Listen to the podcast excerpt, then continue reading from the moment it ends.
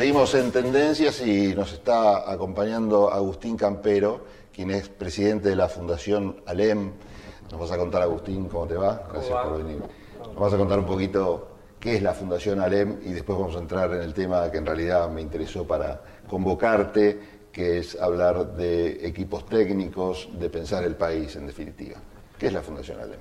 La Fundación ALEM es el órgano que creó el radicalismo, la Unión Cívica Radical, para pensar las políticas públicas, para formar gente alrededor de las políticas públicas, para tener equipos de trabajo en todos los temas. Y hacemos un seguimiento de la evolución de todas las políticas públicas y eh, desde el punto de vista electoral nosotros diseñamos eh, las plataformas electorales que debería ser un gobierno del radicalismo integrado por el radicalismo en cada una de las áreas y bueno, estamos en eso. Me hablas de equipos técnicos y me imagino equipos técnicos en distintas áreas, distintos temas, que sería algo parecido a lo que ocurre en un gobierno, ¿no? Donde tenés distintos ministerios con distintas eh, temáticas. ¿La idea es esta?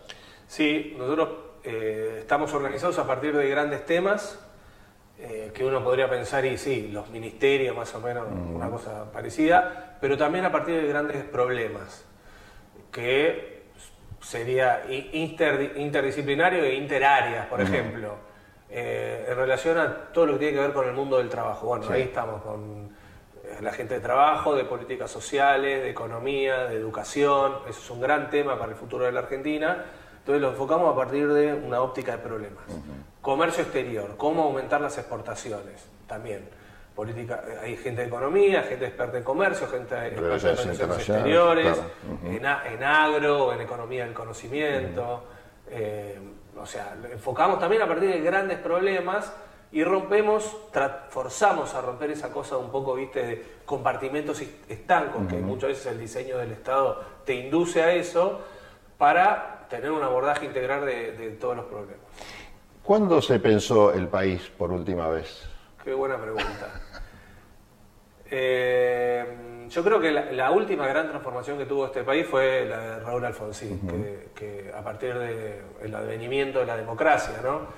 Y él tenía una idea de país en la cabeza, muy ligada a, la idea de democracia, a la idea de libertad, a, tener una democracia súper sofisticada y, con una libertad total para todas las personas, y que ese es el mejor marco para que toda la gente, para que todas las personas desplieguen todas sus potencialidades y las sociedades se puedan desarrollar y puedan convivir bien. Yo creo que ese es el, último gran proyecto de país que fue en sus bases más importantes sumamente exitoso porque tenemos una democracia muy buena, sólida, con una libertad total, que la verdad eso es algo admirable en la región, con, hicimos el juicio a las juntas, eh, con una política de derechos humanos que se sostuvo en el tiempo, que hubo objetivos que no se pudieron cumplir. Te digo uno un poco más concreto y, otro un poco más general. El más concreto, hay una película muy buena ahora que está en los cines que es sobre el traslado de la capital a Viedma. Sí.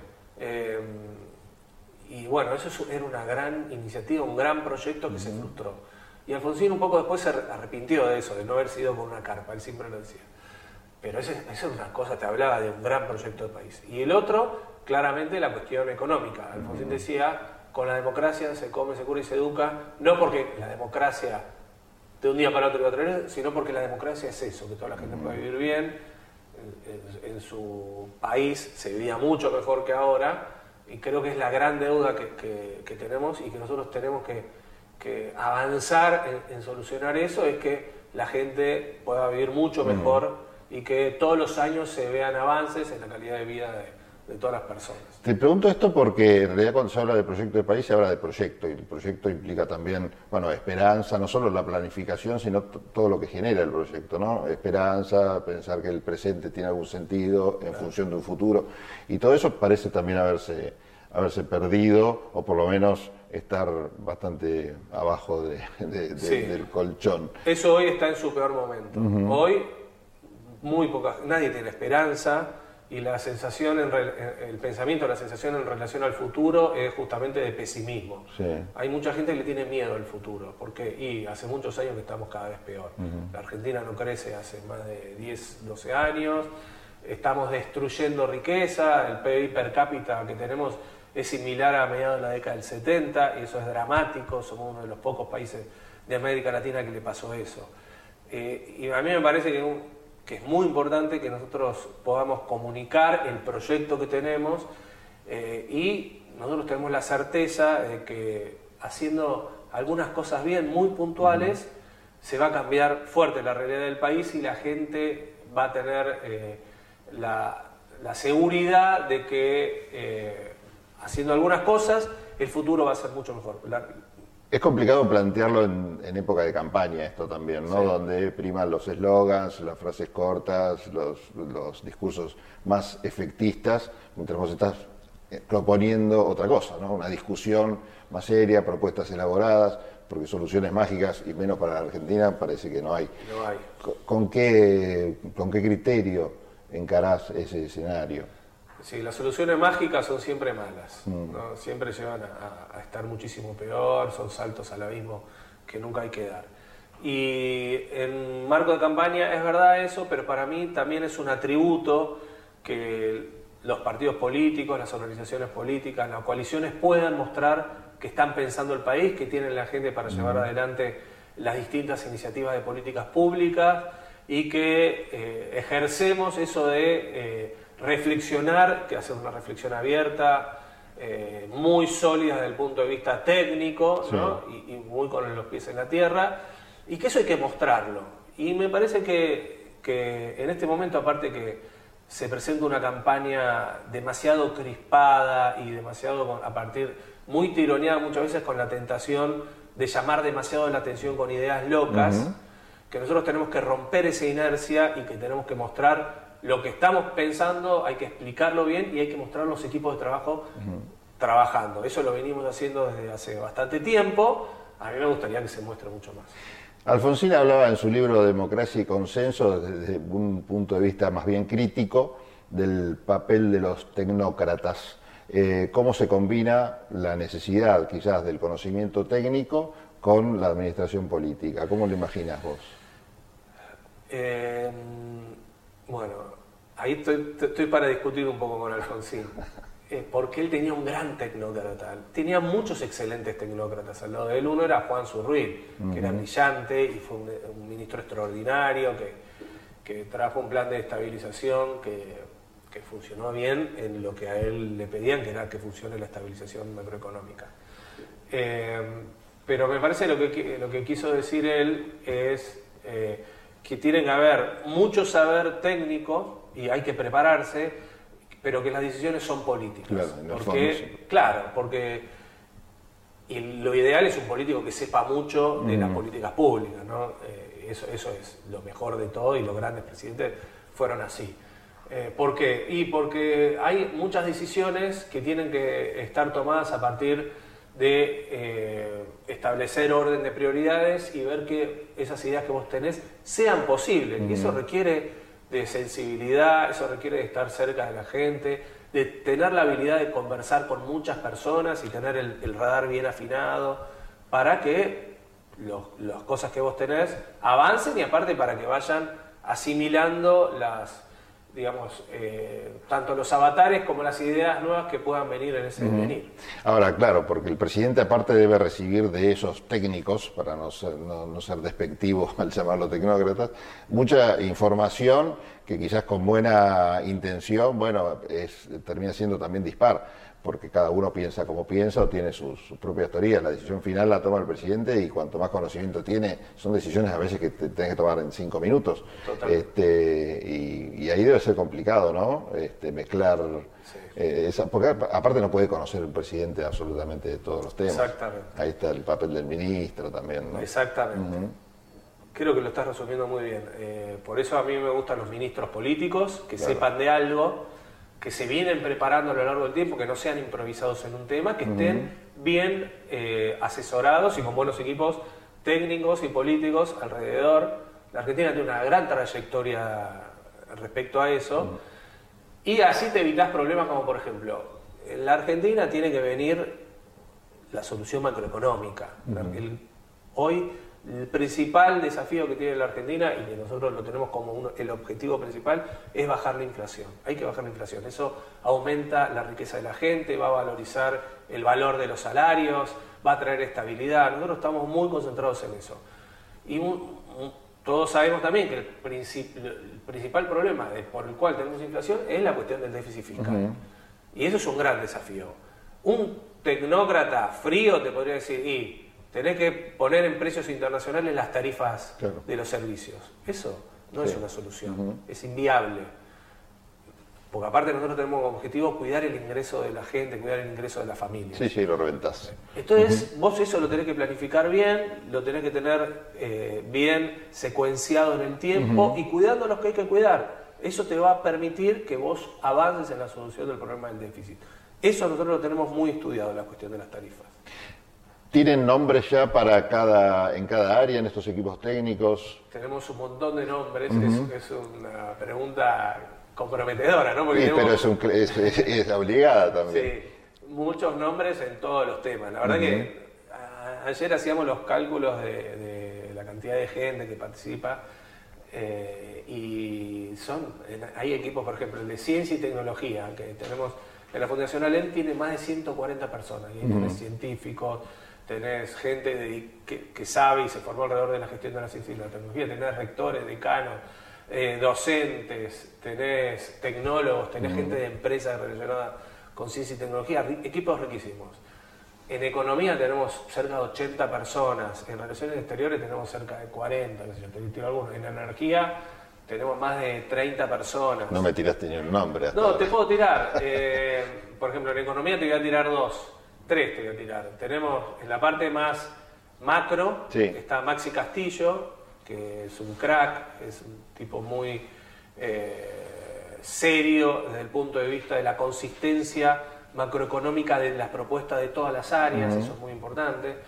Después, eh, en una cosa más global de economía que tenga en cuenta todos los aspectos en el sentido amplio de la economía, que tome la cuestión del trabajo, la cuestión de la estabilidad macroeconómica, la cuestión del comercio exterior, es Eduardo Levillellati, que es un economista muy importante, muy reconocido, eh, que, está preparado para todo eso. En la parte más de producción lo tenemos a Ignacio Uruera, que, que, es un tipo muy relacionado con el trabajo. Eh, de las cadenas productivas y todo en un sentido muy federal, es un productivista. La tenemos a Ana Echegaray, que también es experta en cuestiones de cadenas productivas. Estuvo la semana pasada con nosotros en el programa. Bueno, Ana aparte es una persona encantadora. Eh, bueno, tenemos un montón de gente. Eh, Alejandro Aistos en el tema energético y por supuesto él pertenece aparte al Instituto Mosconi, que es la tradición radical de expertos en, en temas energéticos, que se formó con Jorge La Peña. Sí, sí, sí, tiene un montón de documentos publicados, digamos, han venido trabajando mucho. es, para mí es el tipo que mejor aborda el tema tarifario. Tenemos a Florencia Barleta, que es experta en economía del conocimiento, que es una académica, que tiene sensibilidad política, porque es militante política, académicamente le va muy bien, en la academia no saben que ella es política, pero es, y tiene mucha experiencia en gestión también, en economía del conocimiento. Tenemos en educación a Mónica Marquina, eh, que, es excelente, eh, es experta en educación superior, pero aborda todos los temas de educación y atrás tiene un equipo espectacular. Estoy siendo muy malo con los que no nombro, ese es el drama. el problema no es con los que nombro, sino con los, que no nombro, que son, todos excelentes. ¿Qué es lo que falló en distintos momentos en materia de equipos técnicos eh, a lo largo de la historia? Yo creo que de la historia reciente, ¿no? Digo, a partir del 83 con el tiempo se eh, hemos sabido reconocer, por ejemplo, el armado del primer gabinete de Alfonsín este, como un gabinete de excelencia y que funcionaba eh, muy bien y con esa mira clara de Alfonsín, por lo menos de los primeros años. Después, bueno, la coyuntura hizo que, y algunas otras situaciones, algunas desgraciadas y otras por desgaste propio de la gestión, que fueran cambiando y ahí ya medio se, se desdibujó un poco esa idea que tenía Alfonsín de ese de ese consolidado equipo técnico. Pero después las figuras presidenciales tan fuertes quizás han opacado un poco la tarea de los equipos técnicos. Otros dirán, no, gracias a, figuras presidenciales fuertes, un ejecutivo fuerte, los equipos técnicos pueden trabajar mejor en, cierta dirección. ¿Cuál es el equilibrio ideal y qué pasó con los distintos equipos técnicos de los presidentes que sucedieron a Alfonsín? Es una pregunta compleja. Sí, larga de responder, pero, se me, hace la corta. Pero está, está muy buena. Mira, a mí me parece que, que el liderazgo de quien sea presidente es muy importante, que ahí la Argentina está en una nueva etapa que tiene que ver con las etapas de las coaliciones, entonces tiene que ser un liderazgo lo suficientemente inteligente y hábil para saber que, está encabezando una coalición de gobierno y que tiene un sentido de apertura y de responsabilidad eh, que tiene que tener la personalidad para, para encabezar eso pero tiene que tener muy clara la dirección. Tener muy clara la dirección es un plus para los presidentes espectaculares, sino que naveguen a la deriva, de que vayan para donde va el viento. Eso, eso, es muy malo y te das cuenta al toque y todo el mundo se da cuenta. Ahora, eh, cuando los liderazgos que, que, son muy hábiles políticamente, que aparte tienen la sensibilidad suficiente para escuchar lo que está pasando, para darse cuenta de lo que está pasando y cómo la gente se va relacionando con esas iniciativas de política pública y aparte tiene claro el norte, porque no siempre hay que... Hay veces que vos tenés que ir contra la corriente. Sí. porque sabés que eso te lleva a un buen norte. Sí, bueno, eso facilita las cuestiones de, los equipos técnicos. Pero eh, también permitime hablar un poco mal de, los tecnócratas, eh, que muchas veces son, están aislados de la realidad política y económica de los países y piensan que todo es una tabla de un Excel. ¿no? Y me parece que, que sobre todo la, gestión que tiene que venir en la Argentina tiene que tener esa mezcla de sabiduría, de sensibilidad y de claridad en la dirección hacia dónde tiene que ir el país. Eso acomoda todo. Vos tenés eh, algunos posgrados en Argentina, bueno, sos egresado de la Universidad de Buenos Aires, pero hiciste posgrados acá, en el exterior. Y la consulta tiene que ver con, ya salgo del ámbito de la fundación y los equipos técnicos, sino con el tema de la educación. Eh, sigue siendo buena la calidad de la educación de la Universidad de Buenos Aires en particular y de otras eh, universidades públicas, no así la primaria y secundaria, tanto pública y termina bajando eh, también la calidad de las privadas, que toman a la educación pública como una especie de, parámetro para saber si tienen que mejorar o no. Cuando está baja, baja también las privadas, es decir, que afecta a todo el conjunto de la sociedad esto. Eh, quiero saber en materia de educación qué se está pensando, porque si bien en el presente estamos bien con la calificación que tienen las universidades eh, públicas sobre todo, como decía, si vos miras a futuro, esos egresados en general tienen la, visión, los chicos que terminan las carreras, más en el exterior que en la Argentina. Eso calculo que también atenta contra el desarrollo de un país, por más que tengan los mejores planes de, en materia de equipos técnicos, planes a futuro, si no tenés con quién realizarlos, si no tenés ese recurso humano, está porque está en otro país, porque ofrece mejores condiciones, eh, se complica. ¿Cómo se logra no llegar a ese momento cuando estás en el gobierno quizás, tenés que hacer cosas y te falta el recurso humano? Mirá, eh, el otro día fui a una universidad a visitarla y coincide con lo que te, vas a distintas facultades de distintos lugares del país y todos te dicen lo mismo.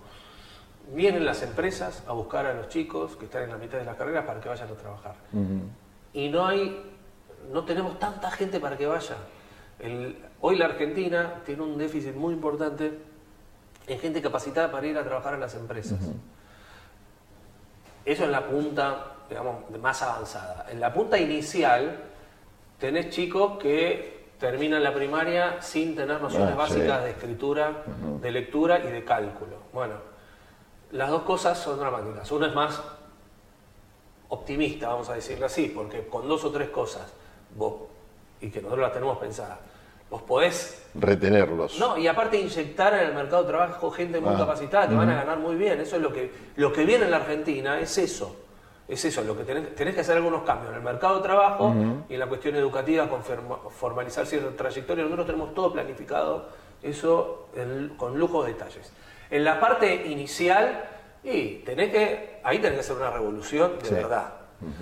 Que tenés que hacer, como hace la provincia de Mendoza, con muchísimo éxito, seguimiento de las escuelas más que tienen los índices más bajos, de los chicos que tienen los índices más bajos, eh, y hacer un esfuerzo de ese seguimiento, multiplicado por todo lo que lo tenés que multiplicar, para que no abandonen, para ver eh, cómo los puedes acompañar en su desarrollo eh, y para que estén enganchados con cosas que los estimulen, con cosas que ellos puedan ver que ese esfuerzo sirve para algo.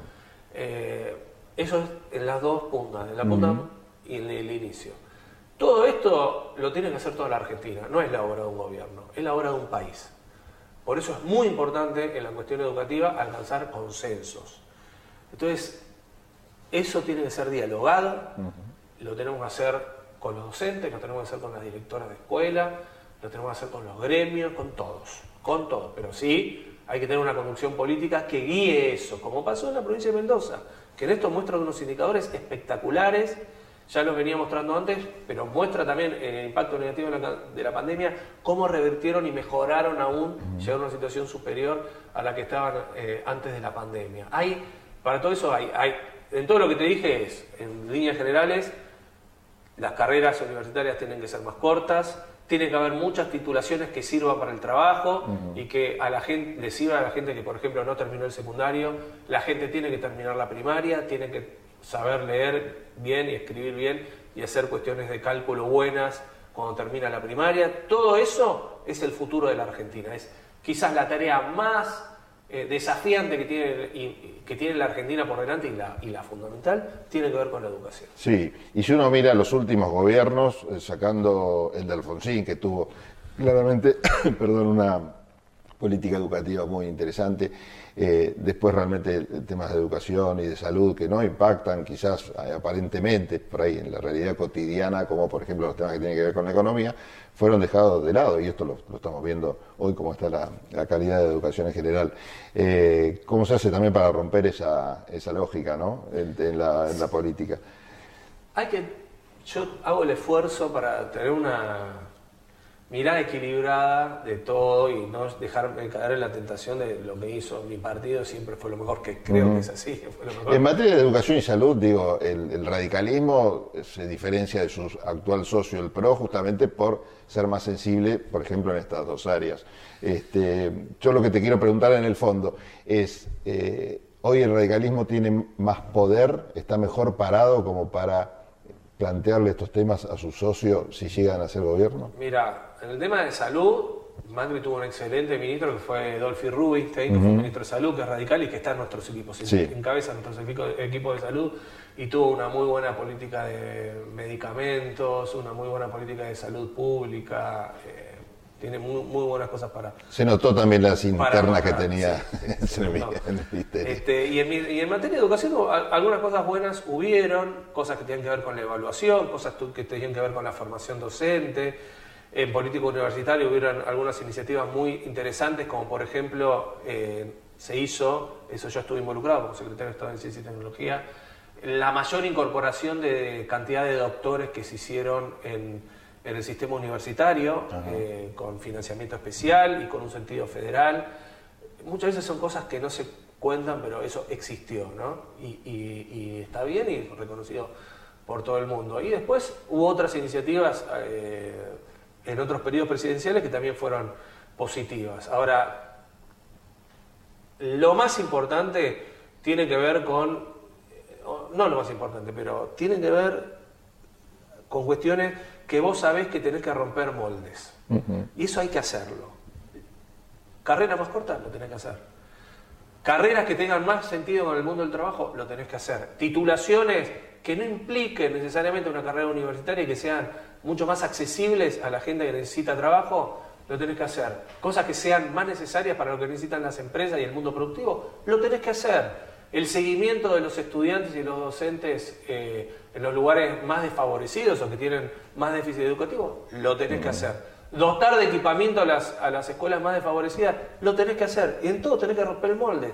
Hacer el seguimiento de los docentes para que se rompa cuestiones que tienen que ver con el pedido de licencia y todo eso que sabemos que todos esos parches que se hacen, lo tenés que hacer. Esa es la dirección que tiene que tomar la Argentina.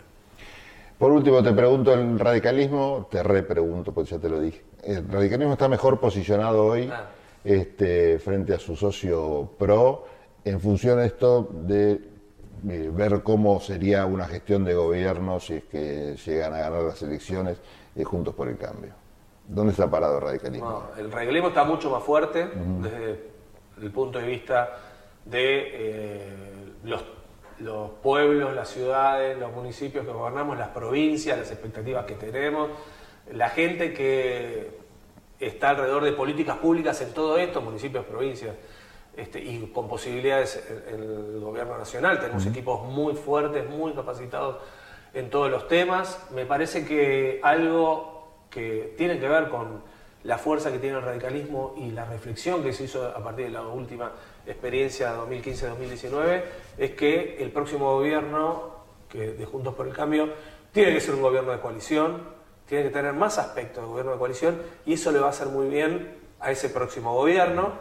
Y hay algo que es propio, que nos está pasando a todos, al menos en Juntos por el Cambio, que es el sentido de responsabilidad histórica, el sentido de patriotismo que vos le tenés que aportar a tu visión política. Es, la Argentina está en una situación grave y todos tenemos que dejar atrás ciertas mezquindades o cierto personalismo para eh, tener la generosidad de tener grandeza para que eh, el próximo gobierno no tenga esos problemas de interna, esas peleas o tensiones que, te pueden eh, distraer en tu gestión de política pública que tiene que tener.